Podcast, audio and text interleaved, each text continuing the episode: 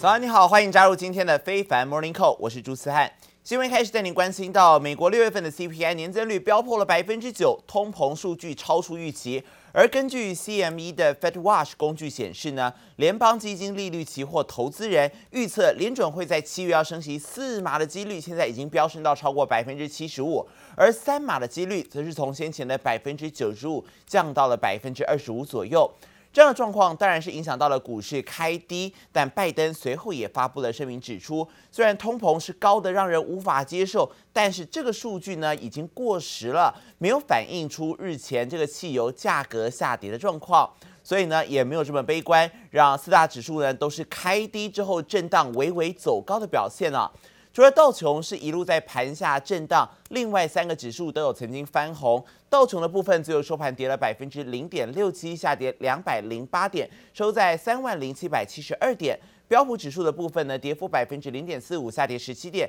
最后有守住三千八百点的一个整数关卡。而科技股的部分，纳斯达克指数小跌百分之零点一五，下跌十七点，收在一万一千两百四十七点。费城半导体指数呢，更是逆势往上来走啊，涨幅百分之零点七五，上涨十九点，收在两千五百七十七点。A hundred basis point um, increase in the Fed funds rate for the next upcoming meeting would show that the Fed is absolutely committed to staying ahead of inflation. The, the, the chances are that they do that is probably not very good, even though betting odds are showing there's a shift this morning because of the hot CPI uh, report. But that being said, I think the, the Federal Reserve is going to maintain a fair, consistent, and a communicative approach, uh, which is just measured. So I think 75 basis points is probably the best bet uh, what the Fed's going to do in the next meeting. I think economically speaking, if you look at signs all around us, real estate stopping, uh, you've seen you know signs of obviously the crypto market has taken two trillion dollars out of uh, sort of just evaporated in the economy, and then obviously you have the year-to-date global uh, sort of stocks and bond market. So all of this is a negative wealth effect. I think we're you know slowing down one way or another. 美国通膨持续升温，而联邦基准利率期货最新显示呢，七月升四码的几率大幅提高。而亚特兰大联邦准备银行总裁波斯提克他也暗示了，说七月有机会真的要升息四码。目前正在出访中东的美国总统拜登，他则是发出声明，强调这个数据已经过时，试图希望可以安抚投资人的情绪。而联准会最新所公布的经济状况褐皮书则显示，全美各地经济温和扩张，但都出现了物价大幅上涨的状况，预估价格压力至少会持续到今年底。通膨高涨让消费者却步，国际货币基金再度下修今明两年美国经济的增长预期，并且上修到二零二五年的失业率预估值。同时警告呢，通膨全面走高将会为美国还有全球的经济构成系统性风险。INF 也表示，在美国六月 CPI 再度刷新四十多年新高之下。美国的政策重点是必须在不引发经济衰退情况之下呢，使薪资还有物价增长可以快速放缓。但在乌俄战争、疫情还有供应链的限制之下，避免经济衰退已经越来越具有挑战性。IMF 也认为了，Fed 收紧货币政策应该是有助于让通膨自今年第四季的百分之六点六回落到明年第四季百分之一点九。虽然这个会拖累到经济成长，但还是可以避免经济出现衰退啊。而为了要对抗爆表的通膨，韩国跟纽约、跟纽西兰的央行周三都决议要升息两码。其中，韩国不仅是近一年来第六度升息，还创下了二十二年来的最大升幅，凸显通膨的压力很巨大。而为了要因应通膨，加拿大央行则是宣布一口气升息四码，这也创下了一九九八年以来的单次最大涨幅。加拿大的央行指出呢，这一次升息是借由提前大幅度的调高利率，来避免未来不断追加利率，最终导致软着陆的失败。而加拿大作为 G7 第一个升息达四码的国家，今年五月时的通膨率已经达到了百分之七点七，临近四十年来高点。加国央行也希望升息之后呢，二零二三年的通膨率可以降回百分之三。消息传出之后，加币对美元的汇率上升了百分之零点四。美国总统拜登他的中东之旅在十三号展开，他先抵达了以色列，跟当地的官员来握手致意。而他在机场事先受到了热情的欢迎，即使先前白宫官员呢已经向媒体说明了，出于防疫的因素，这一次出行将会以碰拳来取代握手。外界的揣测，这是因为啊，先前拜登曾痛批沙国是贱民国家，只碰拳不握手，就怕是为了避免被拍到拜登跟沙乌地阿拉伯王储握手的画面。而拜登这一次出访到中东，目的是为了要阻止伊朗军援俄国，并且呼吁石油增产以及重塑与沙乌地阿拉伯的双边关系。后续参访行程，各界都在关注。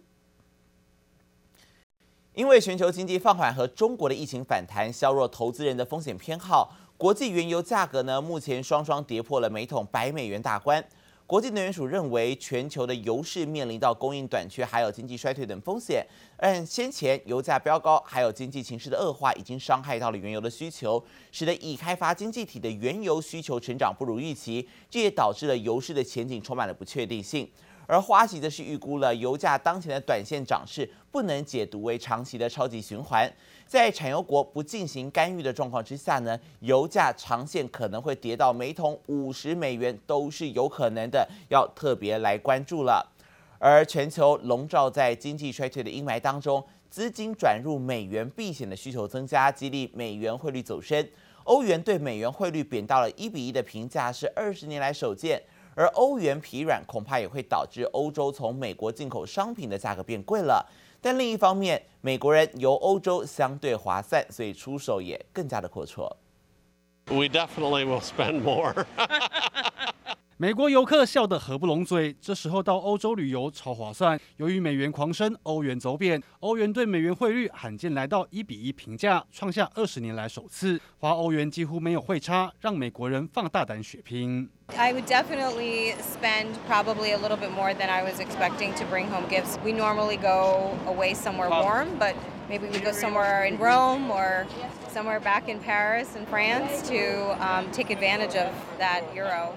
不过，欧洲企业恐怕笑不出来。从美国进口的商品变贵了，如果转嫁到消费者身上，欧洲通膨恐怕要再破标，同时加深经济衰退的担忧。Eventually, if prices keep going up like they have, and as you said, the central bank uh, here has not done a lot on prices, um, it could mean that people do eventually cut their spending, and this is obviously going to be a disaster for economic growth here. This is when we start hearing even louder voices talking about a recession here in the Eurozone. I'd say the energy crisis and, and the cutoff of, of supplies um, from Russia to Europe of natural gas has really accelerated the move lower in Euro and was one of the reasons we thought euro parity would happen so quickly. It's also a central bank story. The Fed has continued to get more aggressive on, on inflation. They've dialed up the rhetoric and the actions, while the ECB has stayed fairly dovish. 欧洲能源断供问题已经导致通膨居高不下。尽管欧央预告下周利率会议将缓步升息一码，减少对经济造成伤害，但升息速度不如美元，市场对前景似乎失去信心。欧元汇率贬破纪录也只是刚好而已。记者林波李佳颖综报道。 也来关心到，又有一家国际企业要退出俄罗斯了吗？全球最大的玩具制造商乐高在昨天宣布，因为经营环境受到干扰，将会停止在俄罗斯的所有业务，解雇莫斯科的员工，并且终止与一家在俄罗斯拥有八十一间门市的企业来合作。耶鲁大学统计，已经超过千家公司缩减或停止在俄罗斯的业务。光是六七月份，就有运动品牌 Nike、速食店肯德基，还有美妆品牌丝芙兰都不再经营俄罗斯的市场。一块块小积木组建起来，变出各种人物、各种场景，就是小孩最爱不释手的玩具。乐高是全球最大的玩具制造商，不过乐高公司十三号宣布要无限期停止在俄罗斯所有业务，主要是因为经营环境受到干扰，也因此必须解雇莫斯科员工，并且终止与一家在当地拥有八十一间门市企业的合作关系。Russia has been decoupled from the global economy and all these goods and services that came into Russia over the past years and made Russia part of the modern world. 根据耶鲁大学统计，目前为止已经超过千家大型企业缩减或停止在俄罗斯的业务。光是在六七月份，就有运动品牌 Nike、速食店肯德基，还有 LVMH 旗下美妆品牌丝芙兰撤出俄罗斯，而乐高也在这波行列当中。其实早在今年三月，乐高就停止供货给给俄罗斯，并且捐款一千六百五十万美元，帮助乌克兰当地受到战争影响的家庭与孩童。俄罗斯则在五月初将乐高列入未经知识产权所有者同意即可进口的商品清单，借此躲过因乌俄战争冲突受到的限制。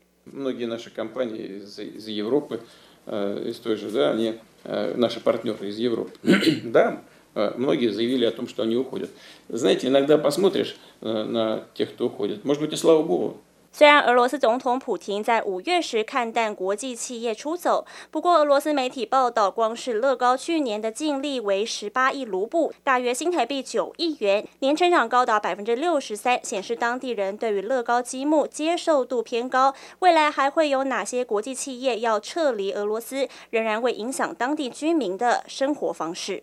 记者史芳与林家宏综合报道。而焦点也看到，中国疫情严峻，现在好多地方都出现了 Omicron BA.5 的变异种病毒株新增病例，居民担心封城的噩梦再度上演。城镇内除了加开社区团购，在超市里头也出现了不少囤货的人潮。疫情影响之下，计程车业者则是叫苦连天。而除了民生生活受到了影响，现在连外资企业都在评估中国的投资风险。拿好脚票。除了主食类，白米、面条、泡面、饼干、食用油，通通成了民众疯抢物资。就是因为中国疫情复燃，居民早就对封城心有余悸。除了社区团购开团数增加，中国超市储备粮食的人潮更是络绎不绝。先买主食、大米，啊，买点吧，万一被封了。今天晚上六点，我去派出所核酸，核酸之前全部被封。我怕我们这儿被封了。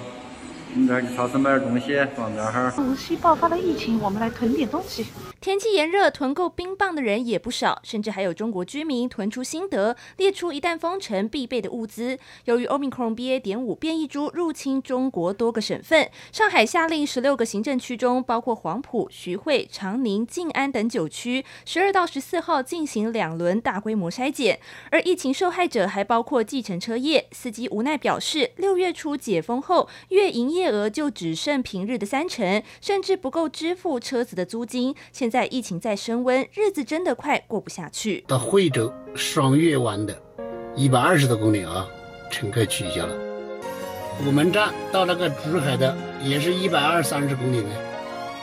然后珠海那边有疫情，也是取消了。不止人民生活受影响，中国坚持动态清零的防疫政策，加上地缘政治风险，多数外资开始回头检视在中国的投资风险。日经新闻做出调查，过半数日本企业认为大陆业务风险正在攀升，未来十年欲扩大对陆投资的甚至不到两成。除了疫情，中国用电也拉警报，官方正在力保能源供应。中国电力企业联合会预计，华东、华中、南方等地省份用电高峰，电力供应吃紧。中国当局现在可说是蜡烛多头烧，努力防疫、巩固投资，还要顾及经济成长，也考验政府的应变能力。记者周田丽、吴国豪综合报道。